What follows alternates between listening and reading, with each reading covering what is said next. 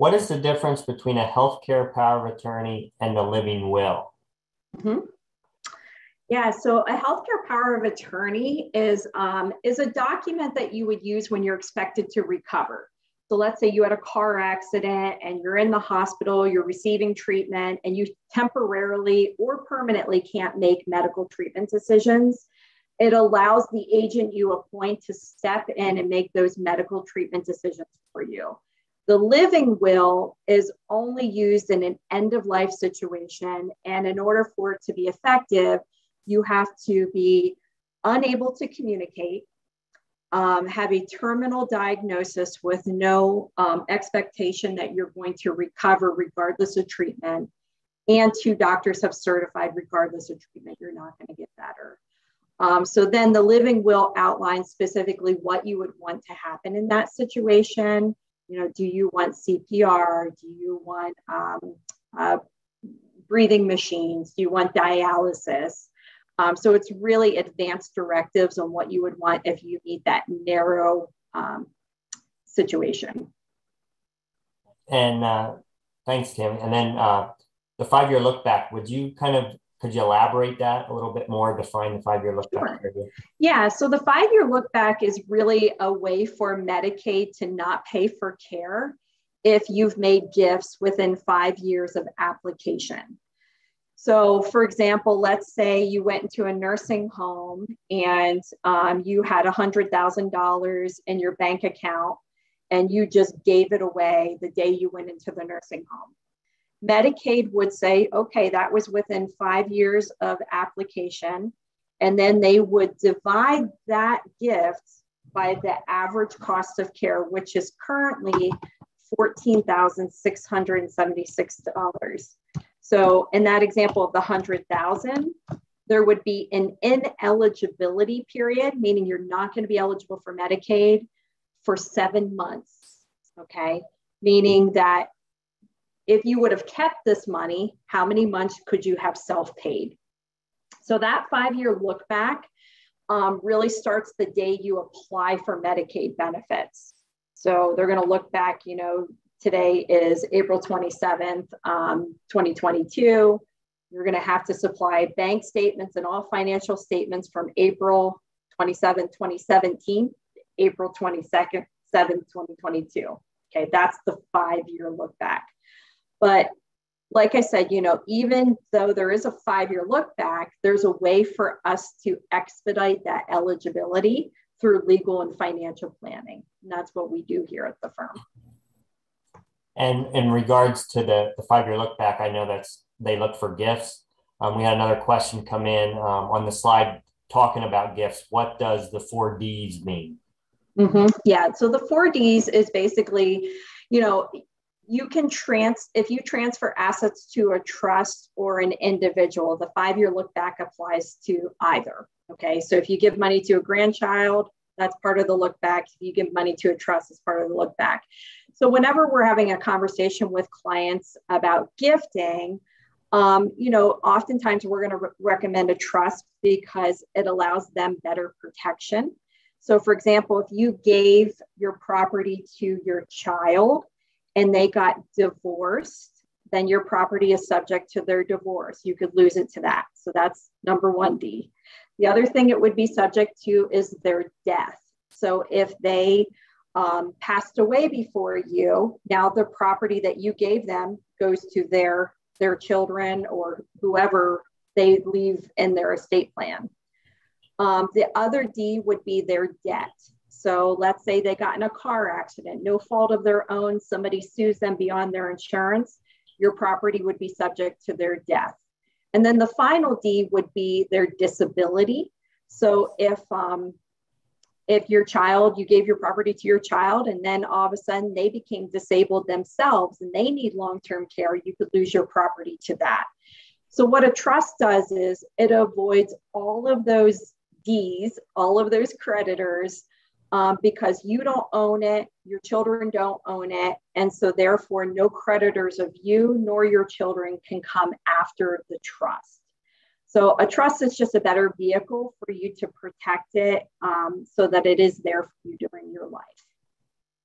Can we talk a little bit about filial support law. Uh, Megan, is that something that you could talk about? Actually, I will turn that over to Tammy as our go-to person in paying for long-term care. Okay. Yeah. Yeah, it's under the filial res- responsibility law. You know, family members can be responsible for their loved ones' cost of care. Um, and that really is a law that is, is utilized by long-term care facilities if they can't get paid. Um, and so in situations where we've seen that used would be, let's say somebody gifted assets and now they're ineligible for medical assistance to pay for care. The nursing home can go after the family in order to, to pay for their care. So it's very rare that um, if somebody does qualify for Medicaid or they had assets that, that that law would actually be implemented. So the only time that we've ever really seen that is because of the gifting strategy where somebody did not have a plan in place, they've gifted assets, and now a nursing home went unpaid. And uh, Tammy, then on the lines of gifting, can you give, like we know there's that five hundred dollars a month limit, can you give your children more than five hundred dollars a month?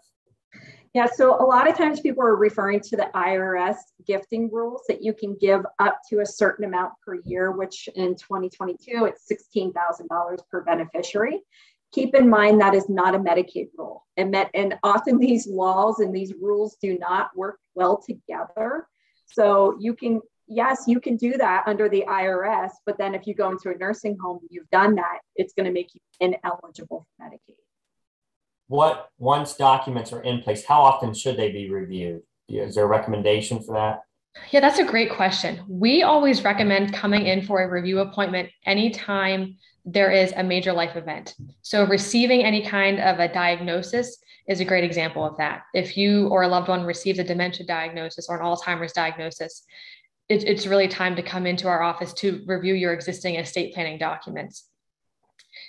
Absent any kind of significant life event like that, we always recommend coming into our office to take a look at everything every four to five years. I know um, Attorney Amos Scott always gives the advice that every time there's a presidential election, it's time to take a look at your estate planning documents, um, just to make sure that the laws haven't changed and everything is still in line with your current wishes. Um, now, who should have copies of your living will? Yeah, so that is really up to you as, as the person who owns the living will. We always recommend providing a copy to all of your agents who are in the document so that in the event of an emergency or a crisis, they have the document and they are ready to go. We actually recommend that your healthcare power of attorney, not the end of life document, the healthcare power of attorney is the document that you give a copy of to your physicians and to your care providers so that they have that on file. But we actually recommend um, holding on to your living will and not providing that to your physicians right away. And that's because, like we mentioned, that living will um, really only comes into play in those very narrow situations where um, you are at the in need of the end of life care. If you're in a permanent coma or a permanent vegetative state, and there's no realistic hope of a recovery. And so we want to make sure that your provisions for your care in the living will, saying that you wouldn't want C P R, a ventilator, um, et cetera, aren't confused with um, if, what care you would like if you would go into a hospital and, and you are expected to recover. So we recommend giving a copy of your living will to your agents outlined in those documents so that they have it and they are ready to present it to your physicians whenever they determine that it is the correct time to start enforcing those wishes. Um, Megan, where should you keep, keep the documents? So any, um, we recommend keeping a document um, anywhere where it is safe and where your agents know to find it if you're not going to be able to give them a copy right away. With your healthcare power of powers of attorney, a photocopy of those doc, documents usually works as good as the original. So even if, um, if you happen to misplace your original healthcare power of attorney living will, we always maintain a photocopy at our office and we would be able to provide a photocopy if need be. But your other documents that really require an original, like your financial power of attorney and your last will and testament, we really need those two original documents. We offer to maintain an original copy of those documents in our office in our fireproof safe, if you would like us to hold on to those for safekeeping. And should, should uh, we always carry the pink sheet with us? I think the pink sheet, she's referring to the D N R or the POLST, is it the POLST or the D N R? Was I right? Pro- probably the, the POLST or the D N R. And I will say the POLST or the D N R is a little bit different from the living will that we talked about. Um, a POLST, which is Pennsylvania Order for Life-Sustaining Treatment, or a D N R is a, is a document that you would fill out with your physician, which says that um, under no circumstances uh, would I want C P R or something like that. Those are things that you can really work out with your physicians. Those are physician's orders. But the living will is a legal document that you fill out with our office that says, what kind of life support treatment do I want at the end of my life if there's no realistic hope for a recovery? And so with those, um, it's, um, I would say if you would feel comfortable keeping a copy of those on your person, um, that is an option if that you're, you're comfortable with. Um, we can also talk to you about a service that our office works with called DocuBank, which is a service where um, you are provided with a little plastic card, it's about the size of a credit card, and it provides um, a website and login information where electronic copies of all of your documents are stored electronically. So if you were to be in need of um, care in the middle of an emergency situation, um, the E M Ts would be able to find this card in your wallet and pull up electronic copies of your documents. And that's something that we can talk to you a little bit more about during consultations if that's something that anyone would be interested in looking into. What if parents refuse P O A? So um, I am guessing that that question means um, if your parents are really in need of a power of attorney and they are um, not willing at this point in time to come into our office to set up that power of attorney.